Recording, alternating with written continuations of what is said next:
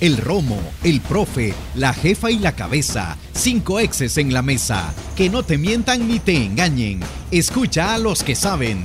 El único programa con personas que han vivido del deporte rey. Síguenos en nuestras redes sociales como Los Ex del Fútbol y escúchanos de lunes a viernes por Sonora FM 1045. Hola, ¿qué tal? Buenas tardes, bienvenidos a los ex del fútbol en este lunes. Gracias por iniciar la semana con nosotros recargados. Espero que ustedes también.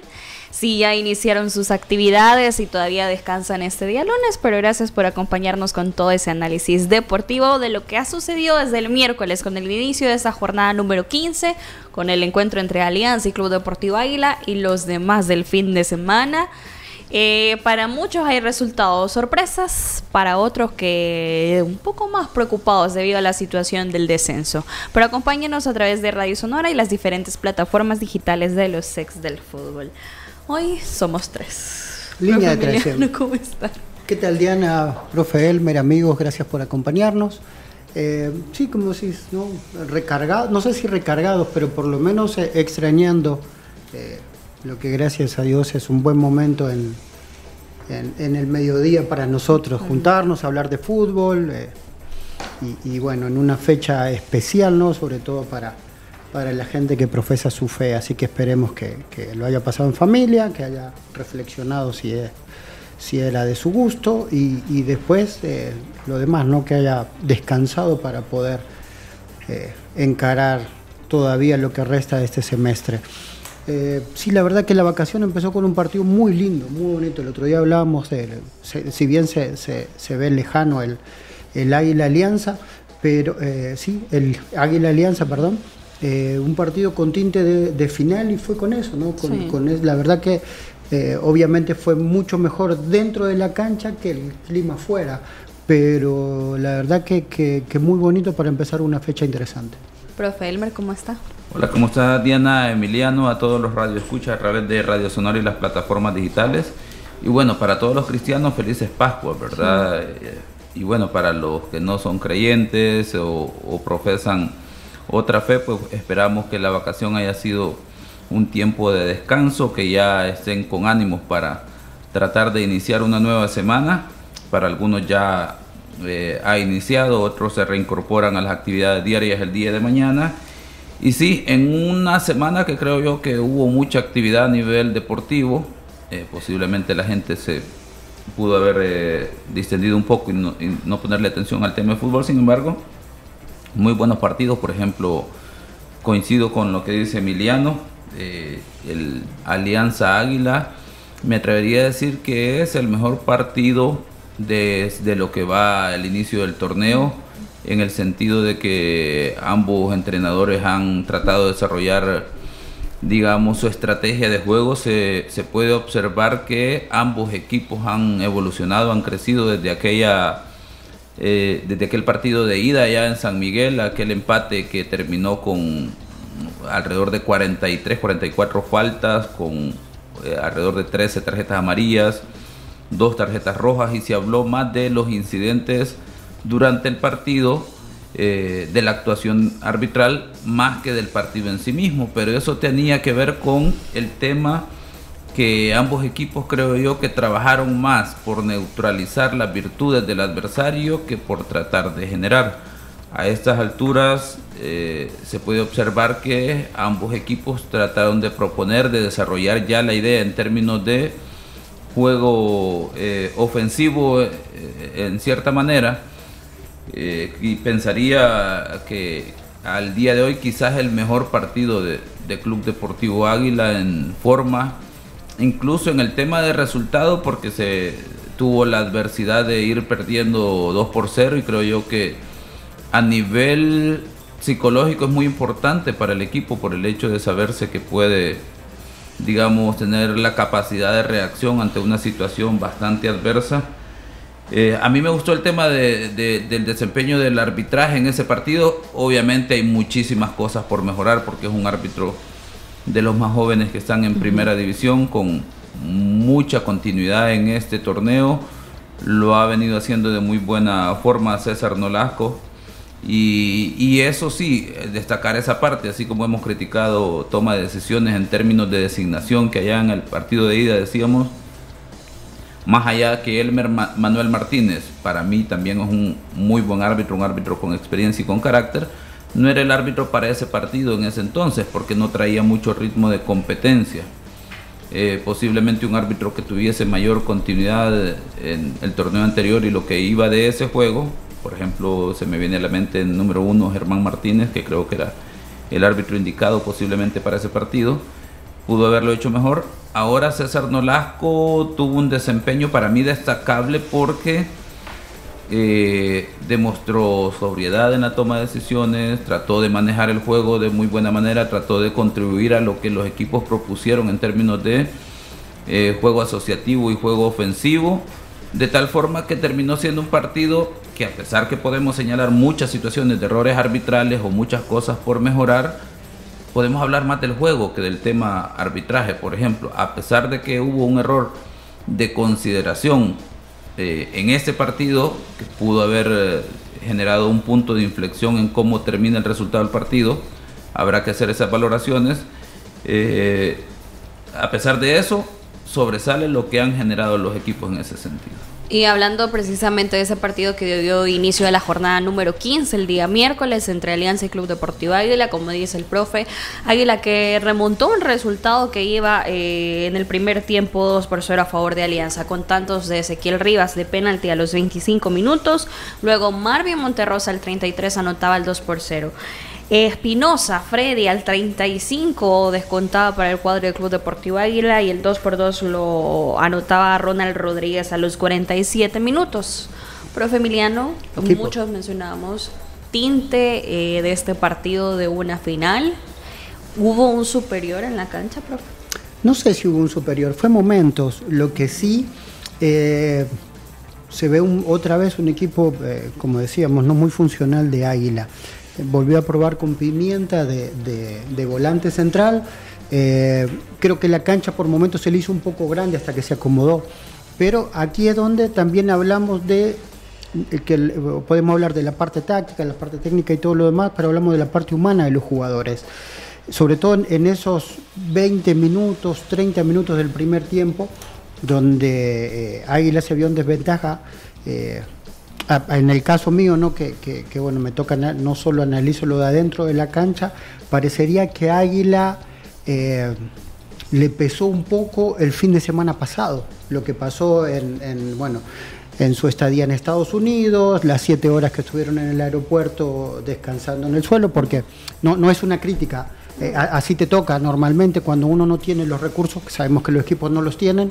Ellos tuvieron un problema con su vuelo y estuvieron 7, 8 horas en el aeropuerto eh, esperando que la conexión se hiciera.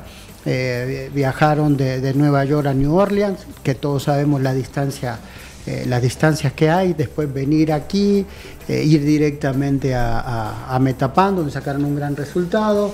Eh, después otra vez eh, viajaron, eh, que es, una muy buena medida, viajaron un día antes para concentrar en San Salvador, pero se, notaba que era un equipo que había jugado en muy poco tiempo, había tenido muy, muy poco tiempo también de descarga, sobre todo porque Águila es un equipo que, bueno, que está arriba de una ola que obviamente no quiere bajarse, entonces no, no puede aflojar y no van a aflojar, y se notó sobre todo después de haber sentido el golpe cuando el equipo se soltó un poquito, ya con el resultado en contra, el gol de Freddy Espinosa también lo mete en juego antes de terminar el primer tiempo, y a partir de ahí se vio un partido, se vio un equipo mucho más dinámico.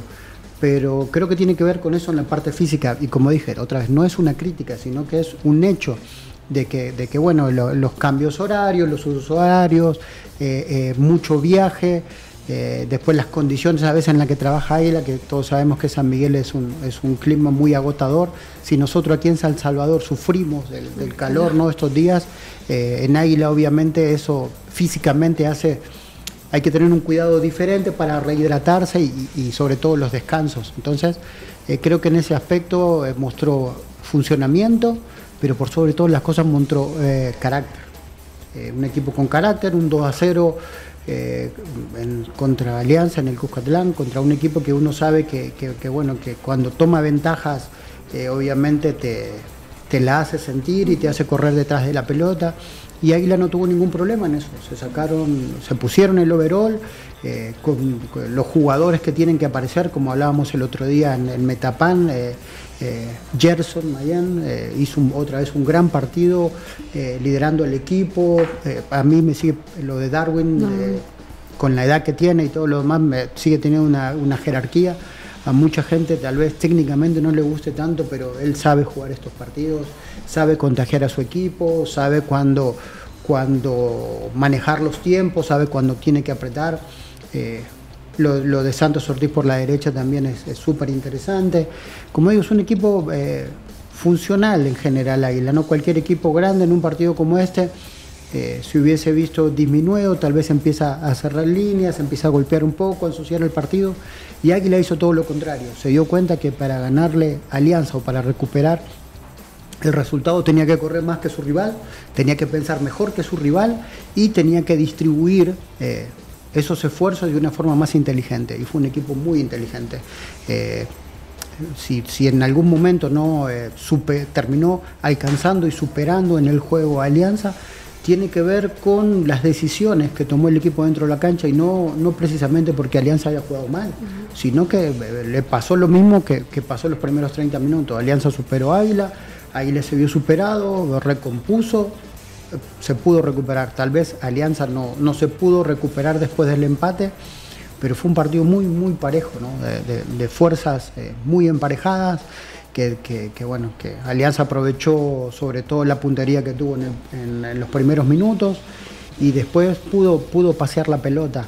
Pero se nota ¿no? que, todavía Alianza resiente un poquito esa falta de ritmo que, bueno, como decimos en la parte física, le incluyó eh, muchas lesiones de jugadores, lo que pasó en Conca Champions, y se está recuperando. La verdad que el nivel de juego de los dos equipos fue, fue bastante, bastante bueno, fue un ritmo bastante bueno, eh, lo que me hace pensar que si este partido se hubiese jugado de noche, hubiese sido un partido muchísimo más atractivo, más bonito, más dinámico, eh, con, otros tintes, pero pero eh, lo de Alianza lo, lo, sabemos, pero lo de Águila, que pocas veces lo vimos en estas circunstancias, estar no solo abajo en el resultado, sino abajo por dos goles de diferencia, aparte contra un equipo que, que, tiene personalidad, experiencia y jerarquía. Y aún así, eh, esa, funcionalidad que tiene, ¿no? Tanto así que los goles lo hacen los dos defensores. Entonces, eh, la, jugada del segundo gol de Águila tiene que ver con que hay trabajo. Lo que sobra es trabajo. Eh, nosotros tuvimos la posibilidad de tener, bueno, el otro día a, Alex Amaya, tuvimos a Vini hace poco tiempo también, y él, y él seguramente, ¿no? Que cuando eh, uno dice que el equipo no nos gusta tanto, no nos llena tanto el ojo, y él por momentos se paró firme ¿no? y se levantó la voz porque ellos le dedican mucho tiempo de trabajo y que tal vez uno no, no, pueda visualizar ese trabajo, a ellos tal vez no, les, no es grato pero se nota que es un equipo trabajado porque esas cosas no pasan de casualidad, ¿no? El, el vistazo entre Mayen y, Santos Ortiz, eh, que haya atacado con 6, 7 jugadores dentro del área de alianza. Eh, hay, hay, un trabajo previo y es bueno que en los momentos difíciles estos jugadores de jerarquía lo saquen. Así que lamento eh, que no, no, pude ir al estadio a ver el partido, pero después vimos las imágenes y los resúmenes, pero me hubiese encantado que este partido hubiese sido de noche y seguramente hubiese sido un partido más, más dinámico, más entretenido para la gente y, sobre todo eh, eso, ¿no? Con, más ritmo que es lo que necesitan los equipos nacionales. Profe. Dentro de esto agregar el tema que eh, el estadio Cucatlán todavía con un engramiado más recuperado hubiese ayudado a la dinámica de juego que propusieron ambos equipos yo sí me atrevería a decir que Águila fue superior a Alianza. Eh, si recordamos, eh, Águila tuvo siete claras oportunidades de gol. Ah, empezando el, empezando el partido. por ejemplo, aquella situación en la que Mario tuvo, tres situaciones de gol en una sola jugada. Tiene que salir, hace la primera tapada, eh, me parece que es el número 6 de, Águila. A Dixon.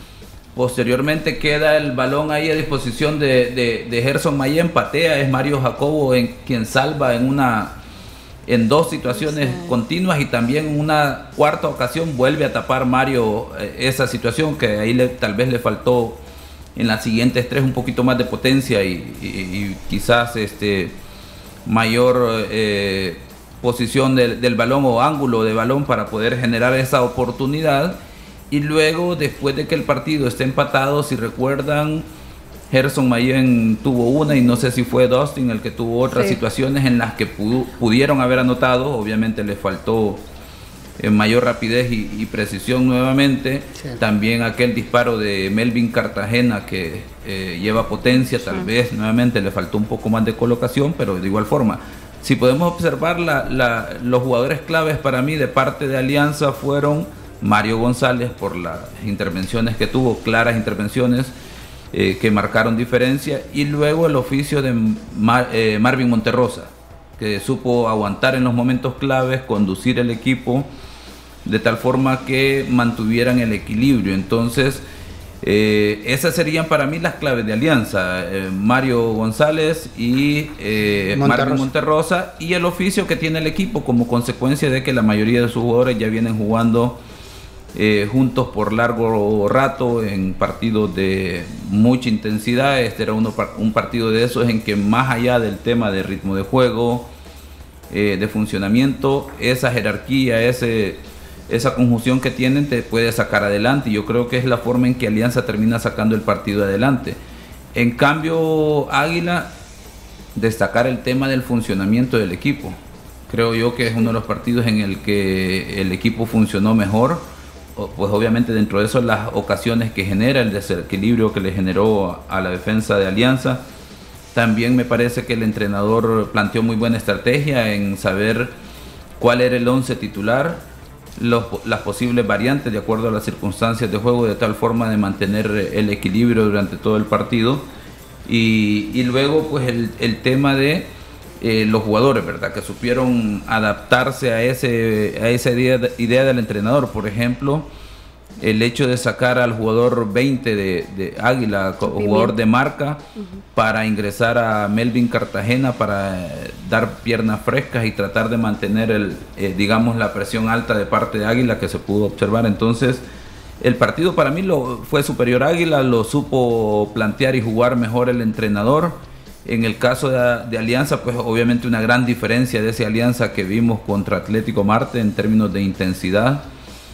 Eh, seguro por tema de orgullo, eh, los jugadores de Alianza tampoco estaban en la posición de perder este partido. El mismo entrenador Eduardo Lara manifiesta el hecho de que esta era la oportunidad de ellos de acortar distancia en términos de la tabla de posición, porque ahora sí, ¿verdad, señor productor? Ya podemos hablar de que Águila es super líder por, por la diferencia que marca de tres puntos. Y tiene un partido pendiente. Y un partido pendiente, ¿verdad? Que precisamente es contra Santa Tecla, que está ahí, Santa Tecla en temas de urgencia.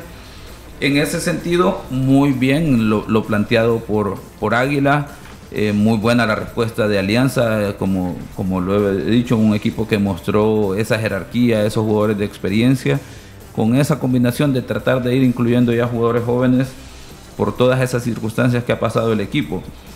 Eh, habrá que ver, ¿verdad?, que, cómo sigue el funcionamiento de ambos equipos, porque eh, ayer, lo que, o mejor dicho, el, día miércoles lo que vimos fue un partido bastante eh, cercano a lo que podría ser una final. No estoy diciendo que estos dos equipos son los que van a llegar a la final, porque nuestro torneo no está dado generalmente para que los dos mejores equipos lleguen a la final. Porque en una serie de ida y vuelta eh, alguien puede sacar ventajas, solo necesitas hacer un partido perfecto de 90 minutos para poder posiblemente asegurar la clasificación sin ser el mejor torneo durante todo el, durante todo el campeonato. Eso en ese sentido a mí me gustó y luego el tema del arbitraje eh, César Nolasco, que supo manejar el partido, trató de darle esa fluidez eh, que trataron de generar ambos equipos. Definitivamente se equivoca en el penal. Eh, me parece que se vio sorprendido porque es una situación. El penalti de, Alianza. El penalti que sanciona a favor de Alianza, esa situación accidental de Freddy Espinosa. Me parece que el árbitro se vio sorprendido porque es una jugada, vamos a ver, de repente nadie puede pensar que esto puede generarse. El árbitro está bien posicionado el jugador en lo que controla el balón, creo que se enreda en el mismo balón, trastrabillea y luego con su misma pierna termina empujando el balón a su brazo que va ya en, posición de apoyo. Y si nos vamos a la literalidad de la regla, la regla dice que una mano no será sancionada cuando el jugador va cayendo y el brazo va en, como justificación o de manera natural como posición de apoyo, ¿verdad? Dentro de ninguna lógica cabe el hecho de que el jugador va a tratar de patear el balón para enviárselo a su propia mano cuando va cayendo y de, luego que alguien puede decir, bueno, pero termina sacando ventaja. Número uno, no, no tiene ninguna marca presión, no evita que el balón le llegue a otro jugador, sino que prácticamente alrededor de un metro, metro y medio a su redonda, él está solo para poder controlar el balón y salir jugando. Pero, insisto, se termina enredando, termina impulsando con su propia pierna el balón al brazo que tiene de apoyo en el engramillado. El árbitro se ve sorprendido, me parece, dice, una mano clara, sí, es clara, pero no es sancionable, él la sanciona con seguridad. Y eso es importante, decir en términos de arbitraje que lo sanciona seguro, a pesar de que es un error. Y esta situación no termina de desconcentrarlo porque él eh, tuvo la convicción de decir es mano sancionable. Ya después obviamente sacarán sus conclusiones en la interna del arbitraje para terminar de valorar qué es lo que él consideró como elementos, eh, eh, digamos, deliberado para sancionar esta situación o, bajo qué justificación de las reglas de juego, que no, no veo por dónde, pero termina eh, dirigiendo el partido de muy buena manera. No, no ocurre esa situación que el árbitro sigue pensando en la acción de juego y lo que se dice popularmente, que trata de compensar en alguna otra situación esos elementos, no bajo ninguna circunstancia. Luego, se discute el tema de una posible segunda amonestación para el 27 de Alianza, para Portillo, si recuerdan, al minuto 41 en el medio del terreno de juego, es una acción de repente que se puede considerar temeraria, pero vamos a ver, en los juegos de alta intensidad estas situaciones están en el límite y son manejables por parte del árbitro, porque si no, un minuto después... Eh, si esa la consideramos como amarilla, debió haber amonestado al número 12 de Águila, Ortiz, al minuto 42 aquella situación por la banda, en aquella entrada que hace de manera temeraria, ¿se recuerdan? O sea, bastante similar las situaciones y eso es lo que genera un equilibrio en términos de las decisiones arbitrales. Eh, hubo errores, sí, hubo errores en el partido de parte del árbitro a nivel de técnico, como esa situación del penal, a nivel disciplinario, porque posiblemente debió haber amonestado al 27 de Alianza al 41 y al 12 de Águila al 42 y luego algunas situaciones de sanción o no sanción de faltas y un par de aplicación de amarillas más durante el partido, otro par de situaciones, incidentes que se generan ahí, que pudiese, pudiesen haber sido, digamos, consideradas para sanción técnica y disciplinaria, pero aquí es donde uno viene y hace otras valoraciones en términos de la dificultad de juego. Hemos hablado de que hay una dificultad de juego baja, una dificultad de juego media, otra dificultad de juego alta y me parece que en términos de, dificultad estuvo ahí entre media alta o alta baja la dificultad de este juego y eso, esos parámetros le permiten al árbitro tener un poquito de manejo de juego en algunas situaciones que no son completamente claras para no terminar eh, afectando el, el desarrollo del partido de manera normal, ¿verdad? Insisto, muchísimas cosas por mejorar de parte del árbitro a nivel técnico, disciplinario, de manejo de juego pero si tomamos en cuenta que es un árbitro joven en relación a lo que vimos allá en la primera vuelta en términos de manejo de juego disciplinario, creo que hay una gran diferencia. Muy bien en el sentido y me atrevería a decir que no sé si ustedes coinciden conmigo que en términos de arbitraje como que hay una mejor disposición de los árbitros de tratar de contribuir a desarrollar eh, eh, que los juegos se desarrollen de mejor manera. Eh, un, punto ahí creo que tiene que ver también con el trabajo arbitral, que eh, hablamos, hicimos comparación del mismo partido en San Miguel y, este partido y son dos partidos totalmente diferentes, parecía un partido, el anterior de dos equipos que jugaban por el descenso, que era patada mordida, fue todo el partido igual, y este de hoy fue todo, todo lo contrario, ¿no? Se notaron que eran los dos primeros de la tabla, jugaron con esa altura y tomando esas decisiones. Pero creo que otra de las cosas tiene que ver también con el comportamiento de los jugadores. Eh, creo que los jugadores, a pesar del resultado y de lo ambiguo que pudo haber sido el primer penal, eh, se dedicaron a jugar. Y ahí es donde uno resalta, digamos, eh, la personalidad de Águila en ese momento, porque pudo cortar el juego en todo momento, hacerlo más ríspido, reclamarle por todas las situaciones al árbitro y creo que se dedicaron más en tratar de igualar Alianza en el juego que a protestarlo. Y en ese caso Alianza creo que también eh, al verse por momentos no sobrepasado en el juego por Águila tampoco hizo un juego un, juego cortado ni violento no hay dos situaciones puntuales que el profe las dice que una de Alianza y otra por Águila que, pasaron por alto por suerte porque el nivel del juego y el comportamiento interno también de los jugadores hizo que esas eh, jugadas en teoría sean aisladas. Profe, también hay una acción, eh, la de Mario sobre Darwin Seren, si usted se recuerda. Sí, hay una situación ahí que los jugadores quedan enredados eh, y se genera una especie de conato de bronca en la que Mario, digamos, levanta el codo yo todavía a pesar del, video que me ha pasado de producción no termino de, ver un contacto como tal. Más lo veo como un inicio de conato de bronca entre ambos jugadores que terminan enredados por las características de la, de la jugada. Que Mario termina atrapando el balón y dentro de eso termina atrapando o enredándose con la pierna de Darwin, ¿verdad? Eso genera que eh, ambos traten de separarse de manera brusca y luego eh, pues obviamente hay un malentendido en el sentido de que ambos se sienten agredidos y hay un, trata de haber una respuesta en este sentido y hay una extensión del brazo de, Mario, un levantamiento del brazo, que si hubiese hecho contacto, yo no logro observar el contacto, eh, no digo que no lo, no lo hubo, no logro ver un contacto, eh, estaríamos hablando de otra situación, ¿verdad? Estaríamos hablando de una falta, de una posible o de una sanción de penal si hubiese habido contacto y revisar la parte disciplinaria, ¿verdad? De acuerdo a la intensidad podría, podríamos estar hablando de una tarjeta amarilla o roja. No logro observar que hayan elementos en ese sentido en un partido que, que yo agregaría eh, situaciones que quedan ahí como a modo de pregunta. El tema de eh, ahora, si la, la, gente de Águila, el aficionado creo yo que si está contento con este Águila, yo pues creo que hay un Águila que ha evolucionado bastante en términos de jornada a jornada.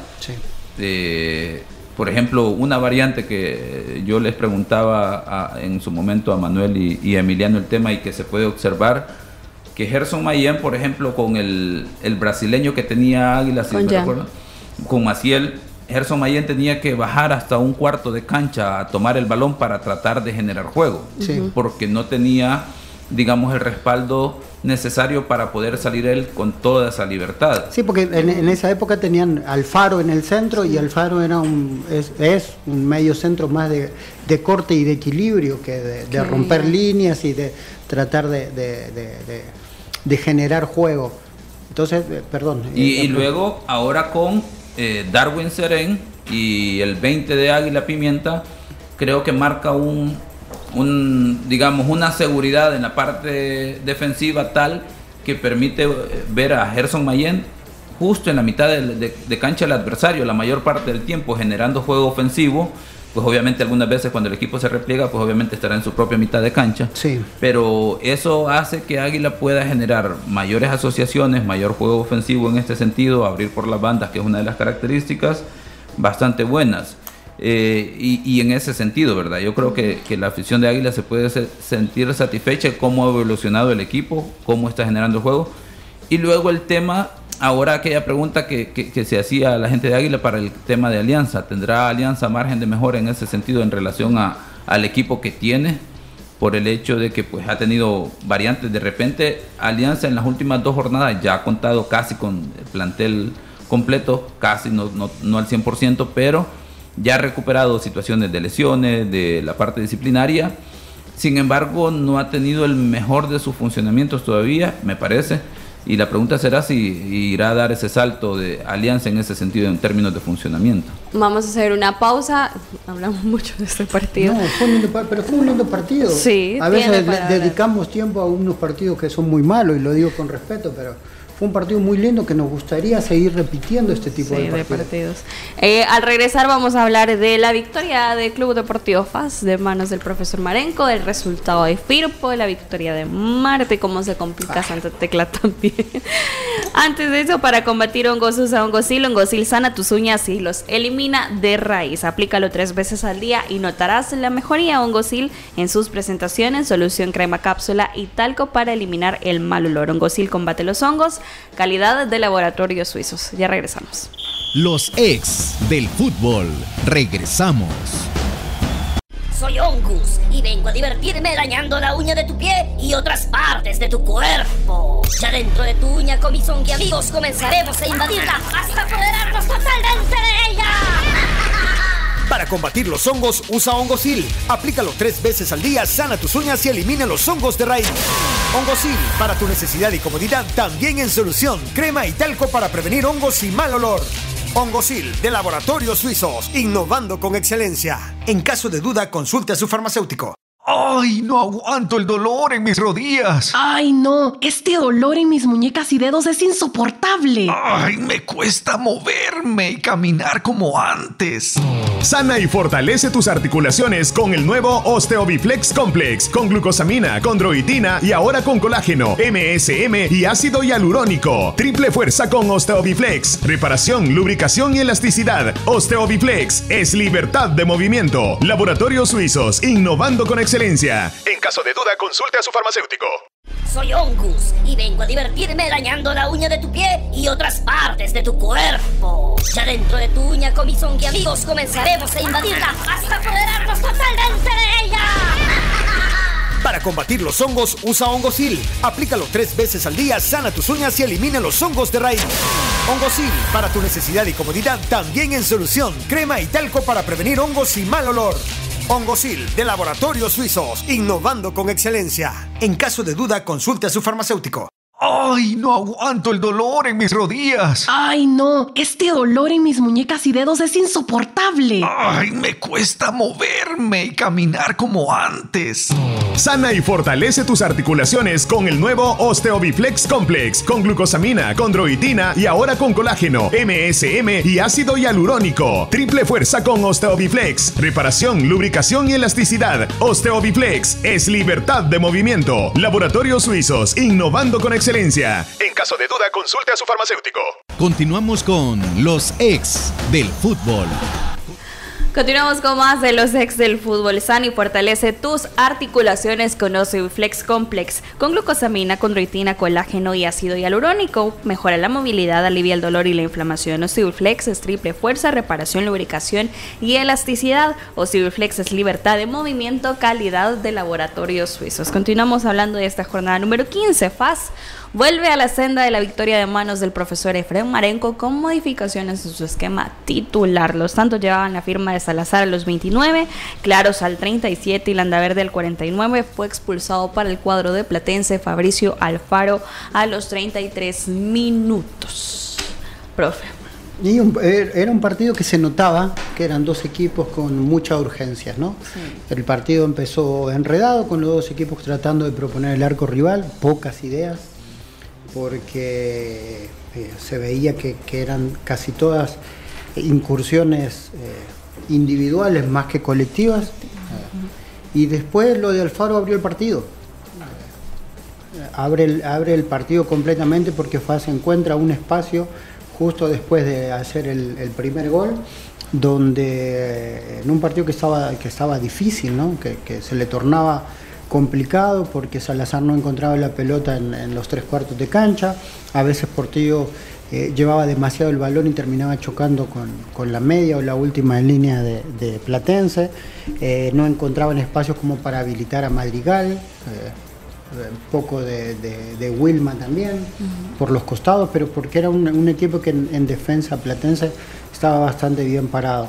Eh, cuando quiso tratar de salir de contragolpe le costó mucho porque Faz también ¿no? hace un movimiento muy interesante que es el de eh, Lisandro Claros de medio centro, eh, metiendo por momentos un jugador más en defensa y haciendo una línea de 5 y con la calidad que sabemos que Lisandro tiene y que está recuperando ritmo de juego para la hora de distribuir balón. Se notó también que Platense parecería que es un equipo que está desequilibrado en su plantilla, porque, porque bueno, Valladares adelante hace un esfuerzo muy grande, pero se nota que necesita más, eh, más compañía, ¿no? Que parecería que es un equipo que tiene un montón de extremos, eh, pero tiene muy pocos eh, realmente centros delanteros para, para poder hacer ese peso, valer ese peso específico en el área de un equipo que fue que eh, tenía muchas dudas antes de empezar el partido. ¿no? Hace el, cambio de, López por Caravantes, algo que nadie esperaba. Eh, hace jugar a Edson Méndez también por Domínguez. Meléndez. Meléndez, perdón, por, por Domínguez, que es algo que se podría esperar, ¿no? aunque normalmente siempre cuando hacen cambio en la saga central, suele ir Enríquez a veces ahí, hoy probó de otra forma y ahora sí se nota la mano de, los cambios del nuevo entrenador. Claros había estado jugando también como segundo marcador central y esta vez lo hizo jugar un poco más adelante. Y, el equipo, el, equipo no, el juego se fue dando favorablemente de acuerdo a una jugada que había empezado muy bien, se termina ensuciando y después, como decimos, ¿no? una incursión ofensiva de Salazar eh, termina abriendo el partido en el 1 a 0 y después inmediatamente viene la expulsión de Alfaro que termina de, primero de derrumbar a su equipo y segundo de darle un aire a Faz que, obviamente estaba buscando hace mucho tiempo. Creo que, era un partido para un margen mucho mayor de tres goles por, la cantidad de, de situaciones que ha tenido Faz, el tiempo, la pelota pero eso también no te das cuenta de que, de que bueno, no está en su mejor momento, tal vez, en, lo que hablábamos de las decisiones en el caso de Águila y Alianza, pero Faz gana un partido que necesitaba ganar, lo gana con autoridad en una cancha muy difícil y, bueno, haciendo algunos cambios, ¿no? Como, como dando un golpe, entre comillas, ¿no? Y, y, lo digo como una cuestión personal, un golpe de autoridad en la mesa de que nadie tiene el puesto asegurado. Así es. Eh, otra cosa, el que el puesto lo tenga asegurado también tiene que ver con una variedad de plantillas que te da la posibilidad de hacer esto. Porque si vos te pones a pensar ¿no? en los cambios que hubo en FAS, pero te das cuenta de que jugadores que han sido muy importantes, eh, como Kevin Reyes, no, no, estaba disponible. A mí el jugador más regular de los últimos años, que Guillermo Estraela, no está disponible. Rolando Blackbot no está disponible, también que había sido titular hasta ahora. Entonces, te dando cuenta que hay una, una extensión de plantilla que te hace que un equipo que si va mejorando y si va recuperando jugadores que tal vez tenían menos minutos, eh, la competencia interna siempre te hace que, subas el, rendimiento eh, colectivo del equipo. Y después lo de Platense es una incógnita, ¿no? Una incógnita, un equipo que parecía dar, después de que se fue de Silva, parecía que dar eh, pasos un poco más interesantes volvió a, caer en, la repetición del juego eh, mucho hacia los costados, poca profundidad, eh, después eh, golpeando excesivamente ¿no? y tomando malas decisiones como lo que hizo un jugador de la experiencia del Faro, que prácticamente entregó el partido al rival, porque si de por sí 11 contra 11 era un partido que se tornaba muy parejo, con uno menos, muchísimo más. Y después, bueno, entra Elvin Alvarado y tiene que salir por cuestiones físicas también, eh, perder jugadores por expulsiones y por, y por lesiones en un momento muy, muy difícil de un equipo que no encuentra el rumbo, que hoy por hoy está, que en teoría armaron un equipo, ¿no? Después de lo de Conca Champion para, para seguir peleando arriba y hoy está más cerca del fondo de la tabla que, que de la clasificación. Eh, creo que es un panorama muy complicado para Platense, porque parecería eso, ¿no? Que decimos, no tiene la extensión de, plantilla suficiente y parecería que hay más dudas que certezas en un equipo donde, donde, bueno, donde hasta el momento todo le había salido bien. Y hoy parece que al contrario, que lamentablemente parece que todo le sale, le sale al revés. Eh, creo que era el rival que FAS necesitaba como para sacar la cabeza para que este resultado tampoco eh, los equivoque en, su, en su análisis, porque si es un equipo que todavía, por la calidad de jugadores que tiene, le falta eh, seguir ganando cosas dentro del juego. Ojalá, ojalá que, que, Chinchu no se haya lastimado, que, que Brian Landaverde no se haya lastimado, porque si en este momento pierde un jugador como Landaverde, eh, otra vez FAS podría entrar en, esas dudas de, creación de juego que, bueno, que tuvieron durante todo el torneo. Y que eh, la combinación de resultados de, esta fecha hizo que FAS, eh, ganando un partido, en, uno de los momentos más difíciles que ha vivido hasta ahora, eh, haya escalado tres posiciones de un solo. Sí. Y un resultado que le da a FAS la tranquilidad para trabajar previo a la jornada que ya es este próximo miércoles, donde enfrentarán el clásico a Águilas. Vaya, vaya partido el, clásico nacional en el sentido de que, digamos, un FAS que ya se reencuentra con la victoria, con un marcador amplio, pareciese que empieza a funcionar el equipo. Eh, y ahora sí podemos hablar del tema de que no era solo el solo la situación de, de, meter un penal y ya estaba solucionada las situaciones de FAS, sino que eh, en temas de funcionamiento hay una gran diferencia y tal vez ahí la, la pregunta para Emiliano en el sentido de que ¿cuál es la clave de este FAS que, que ahora termina pasándole al Platense 3 por 0 que no, no veíamos en, en las 14 jornadas anteriores? Pero eh, antes de eso, tal vez hablar de las situaciones curiosas en cuanto a Platense. Antes de darle la palabra a Emiliano, en el sentido de que eh, irónica la, expulsión de, Fabricio Alfaro, porque si recuerdan en el partido o si tuvieron la oportunidad de verlo, hay un momento en el que Fabricio Alfaro hace el gesto de calma a todos sus compañeros. Sí, después, del, después del gol creo que fue, después de una jugada de después ataque de, de un ataque de fase, él les dice, o, sea, como calma, tengamos la tranquilidad y tratemos de asentar el juego. Y luego, en cuestión de 15 minutos, eh, dos amarillas, termina eh, dándole una gran ventaja a FAS porque se va expulsado al minuto 33 como consecuencia de una segunda amonestación que pudo casi ser eh, por roja directa en la segunda amonestación. A mí, me, a mí me parece, a mí me parece que era roja, para roja directa. a la altura de alrededor de 50 centímetros despegado de, del suelo y eso las posibilidades de que al hacer contacto en la tibia y peroné del adversario se genere el efecto palanca y las posibilidades de una fractura son bastante altas. Obviamente aquí está el tema de distancia, fuerza y velocidad, que pudo, haber sido las valoraciones del árbitro para decir, bueno, ya está amonestado, es una situación, digamos, al límite, a María y se ve expulsado, ¿verdad? En ese sentido. A, mí me parece que con tecnología se ve expulsado. Son de esas situaciones que desde arriba le hacen rever la tarjeta, ¿no? Porque se notaba que fue tiempo y distancia, eh, eh, fue una falla de tiempo y distancia, pero después de ahí lo que dice usted, con los 50 centímetros.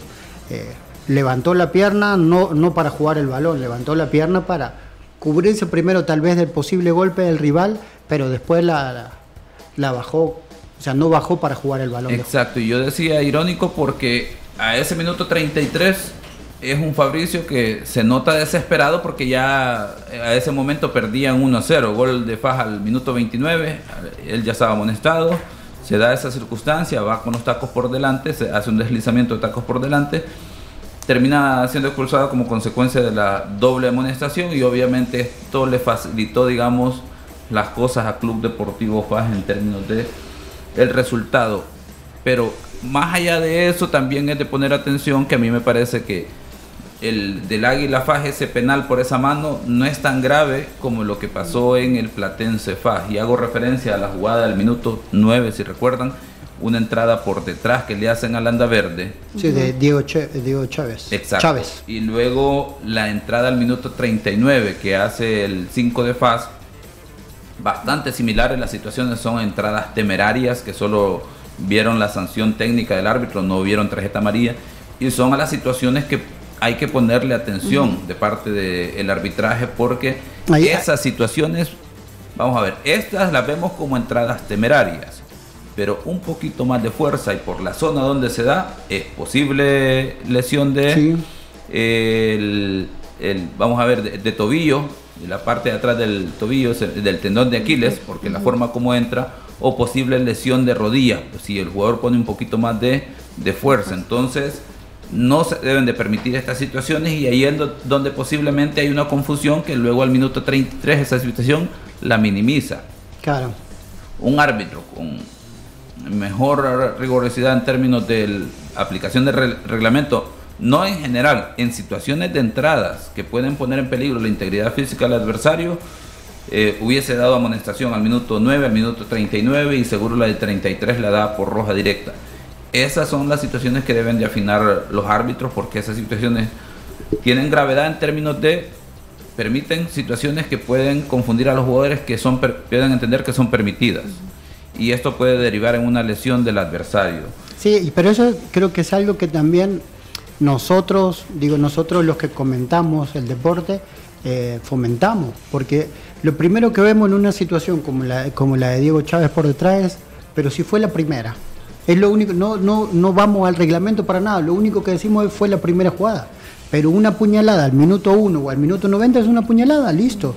Y, y, luego cuando hemos hablado de otros temas, esto tiene que ver también con el arbitraje. Eh, tiene que ser hasta cierto punto también a través de la aplicación correcta del reglamento pedagógico en términos de que este jugador, por ejemplo, el que comete las acciones, aprende y luego reducir el riesgo de lesión, por ejemplo, del Andaverde, que es un jugador de selección, se debe de pensar hasta en esa parte también, Entonces, eh, esa situación destacaría yo de parte de eh, el Platense, un equipo que creo yo que ayer terminó viéndose muy confundido en ese sentido y habrá que ver que cómo avanza, porque estamos hablando de que Platense en la jornada 1 eh, inició con Alianza y termina perdiendo con marcador de 3 por 0, si recordamos, y luego la mayoría de partidos de Platense eran de recibir 3, goles. La situación sigue bastante similar a este momento, penúltimo en la tabla de este clausura, situaciones a poner atención. Y, luego la pregunta que le decía Emiliano, ¿verdad? en qué radica la diferencia de este FAS que jugó contra Platense, no sé si tendrá que ver también que Platense le facilitó las cosas o hay un cambio de actitud de los jugadores.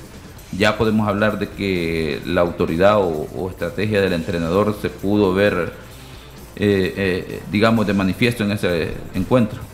Yo creo que, primero en el cambio eh, de algunos jugadores creo que se vio. Después de ahí no se vio un FAS muy diferente a lo que venían eh, haciendo con el profe Zambrano, ¿no?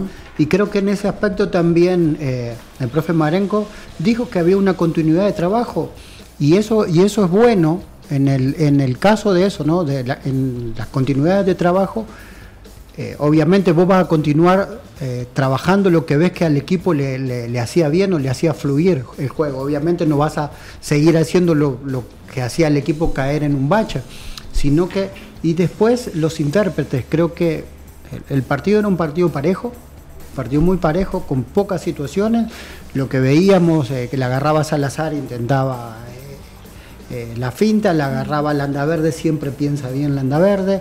Eh, a mí me parece que Portillo en ese momento y la libertad que le dieron tuvo demasiado la pelota y no tomó buenas decisiones. Eh, porque tuvo una jugada que él hace una muy buena jugada y patea desde afuera del área, teniendo a Vicen Castro pasándole a muy rápido y, por sorpresa, que pudo haber generado un poco más. Entonces, todavía el, juego no estaba terminando de, engranarse, ¿no? Porque, porque, bueno, en una salida de faz, eh, que creo que fue también Castro, que tira la pelota hacia el medio, no salen bien y terminan pateándole a López en el minuto 10, 15 por ahí y, se veía que no, ninguno de los dos equipos entraba en juego. Eh, en, el, lado de, Platense uno ve eh, al chico Hernández que, corre mucho, que corre demasiado y no siempre eh, por zonas donde son productivas para su equipo, pero, pero el equipo genera muy poco y a él le toca correr prácticamente contra toda la volantía rival, ¿no? Entonces había muchas dudas en los dos equipos, pero en ese aspecto creo que la jerarquía de FAS iba pesando cada vez más ¿no? en, la forma de sacar el juego. Creo que lo de Lisandro Claros en un espacio donde Platense no tiene un jugador que le hacía marca eh, o presión alta a la salida de FAS. Eh, entonces él siempre agarraba bien la pelota y claro es un jugador que distribuye muy bien, siempre tenía bien posicionado al Andaverde para recibir a Portillo y a partir de ahí fueron creciendo como equipo. ¿no? A mí, lo, a pesar de la cancha, lo de Madrigal, sosteniendo a los centrales de Platense, eh, sigue creando un distractor muy importante para el equipo, llegue por lo menos hasta la puerta del área. Eh, Wilma generó poco, eh, Salazar para generar tuvo que salir y entrar de la posición donde estaba y después bueno una finta de él abre el partido, pero creo que por ahí Después, sin Alfaro en el juego y con Platense con uno menos y con las urgencias de tener que salir a buscar el partido, con el desorden que ya tenía o con las malas decisiones que ya estaba tomando cuando eran 11 contra 11, a Fácil le hizo mucho más fácil. Y después eh, encuentra el gol en una pelota parada donde donde se notaba que a, Platense le faltaba uno para marcar, porque Fabricio lo que hace es, marca muy bien. Eh, donde, donde el equipo, esas dudas que tenía en el centro de cancha también las tuvo en el área, porque el jugador del palo no sale a atacar la pelota, Arizale casaba con Madrigal, para mí, eh, y ve que la pelota le está por caer en la zona de él y trata, trata de agarrar a los dos, tanto a Lisandro Claros como a Madrigal, y al fin y al cabo no puede, no puede llegar a ninguna de las dos pelotas. Y después un equipo que, como decimos, ¿no? que a pesar de tener altura en el área, ¿no? con Arizala, con, con Padilla, eh, con el mismo, con el otro centro, medio centro también, eh, marca mal, ¿no? Eh, marca con dudas y Faz aprovechó todo eso. Y después del segundo gol, el partido prácticamente flotaba ¿no? en, la cancha y apenas empieza el segundo tiempo, agarran una mala salida del rival y, termina el Andaverde haciendo el 3 a 0, que, que, hasta ese momento era justo, creo que era justo, pero que era un partido para hacer 5, 6 o 7 goles. Y, como te digo, los, momentos también hacen que, bueno, que el, partido terminó 3 a 0, como, como empezó en menos del minuto 50, los últimos 30 o 40 minutos de partido, a mí me parece que estuvieron de más. Un, un FAS que se dedicó a, a, bueno, cuidar el resultado que a mí me parece otra vez que arriesgan demasiado al anda verde. Una vez hizo el tercer gol, 10 o 15 minutos más, te das cuenta que el partido no va para ningún lado, sacalo, descansalo porque tenés fecha el miércoles. Y tanto así que al minuto 80 y pico, en un partido que está 3 a 0, se termina lesionando porque tuvo que correr 40 metros eh, para replegarse durante su equipo, eh, para ayudar a su equipo, que tampoco era necesario. Entonces creo que, en ese aspecto eh, FAS no cambió mucho, lo que sí que mejoró en su puntería en momentos eh, claves del partido y a partir de ahí creo que, si va recuperando piezas tiene un margen de mejora bastante sustancial. Y otro de los resultados es a favor del cuadro Atlético Marte que complica a Santa Tecla. Santa, Tecla, quien en condición de visitante cae en ese encuentro dos goles por uno, cuando iba arriba en el marcador con tanto de César Flores a los 27 por la vía del penalti. Chévez descontaba también por el penalti para el cuadro de Atlético Marte empatando las acciones. Y John Machado al 63 le daba la victoria al cuadro de Atlético Marte que respira en la zona del descenso y Santa Tecla que se complica más y más. Profe.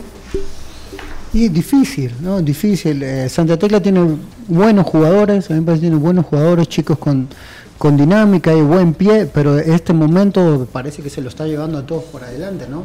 Ves al, chico Con, que es un chico muy interesante, muy rápido, muy encarador, que en un momento en una jugada que él pudo haber abierto el marcador, eh, en vez de eso eh, busca un penal inexistente y ahí en ese aspecto también la experiencia del portero de Marte que no, que no le estira la pierna ni se deja chocar contra el rival.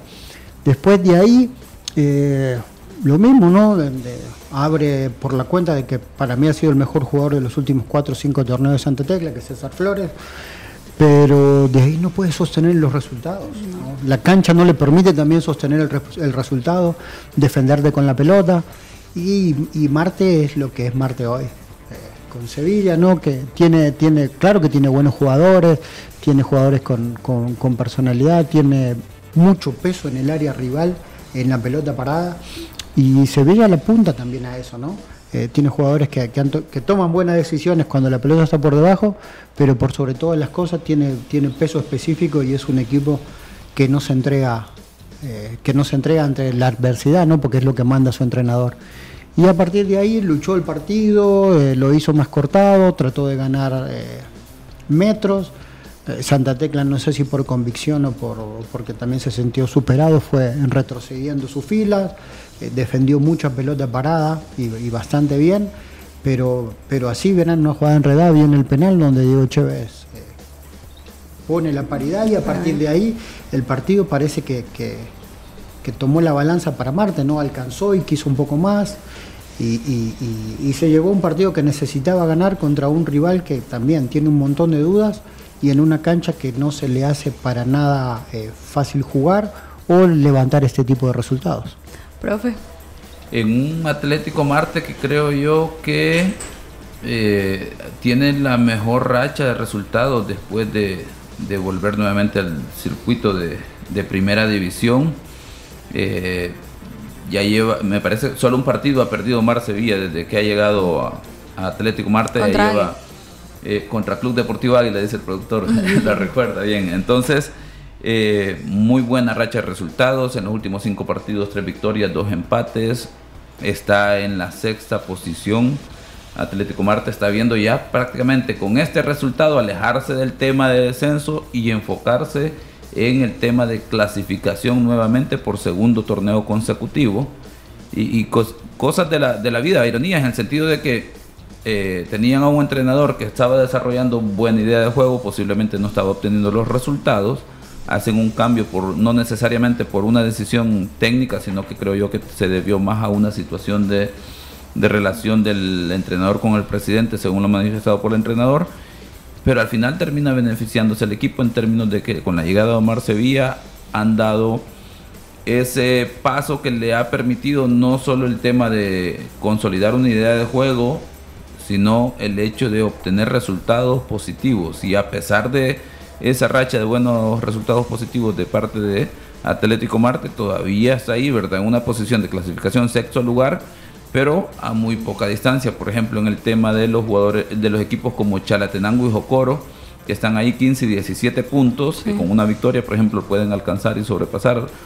Eh, Chalatenango que podría meterse en puesto de clasificación de obtener un, resultado de 3 puntos y poner eh, el tema del descenso de al rojo vivo en ese sentido, dependiendo de los resultados de los eh, equipos que tiene ahí cerca, ¿verdad? Que ahora por el orden sería Santa Tecla y luego Luis Ángel Firpo, que eh, hablábamos del tema de la estrategia que ha llevado Firpo, pues de momento le funciona, porque esos empates de punto en punto todavía lo mantienen ahí eh, salvándose de la situación porque ahora es Santa Tecla comprometido. Sí, hablando de los otros resultados, eh, de la siguiente manera, el cuadro de Once Deportivo empató con Firpo 0 por 0. Eh, también el cuadro de Chalatenango logró sacar el empate luego de que el cuadro de Dragón iba ganando 2 a 0 con tantos de Bonilla al 61, montando al 77, Dani Cetre a los 83 empataba de penalti para Chalate y Moscoso al 86 y también eh, el cuadro de Metapan con victoria eh, con empate, perdón, uno por uno eh, en este encuentro donde Argueta anotaba el 56 para Jocoro y Orozco al 69 para el cuadro de Isidro Metapan.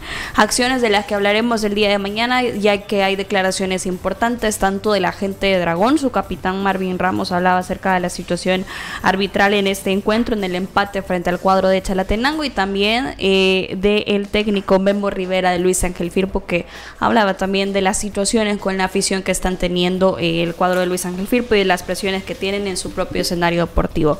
Tras estas 15 jornadas disputadas y un partido pendiente entre Águila y el cuadro de Santa Tecla que será programado para el 19 de abril, así queda la tabla de posiciones momentáneamente. Se la compartimos a continuación. Águila es líder con 31 puntos, Alianza tiene 28, 11 Deportivo tiene 23, 20 tiene Club Deportivo FAS. Firpo tiene 19 al igual que el Atlético Marte y Dragón tiene 18 como Meta Pan. Jocoro 17, 15 tiene Chalate, Plata Platense tiene 13 y en la última posición del torneo con 12 puntos. Nos vamos a la acumulada, lo que está preocupando al cuadro de Firpo, Santa Tecla y Chalatenango. Y podemos meter también ahí a Platense si quiere jugar también con la más fea.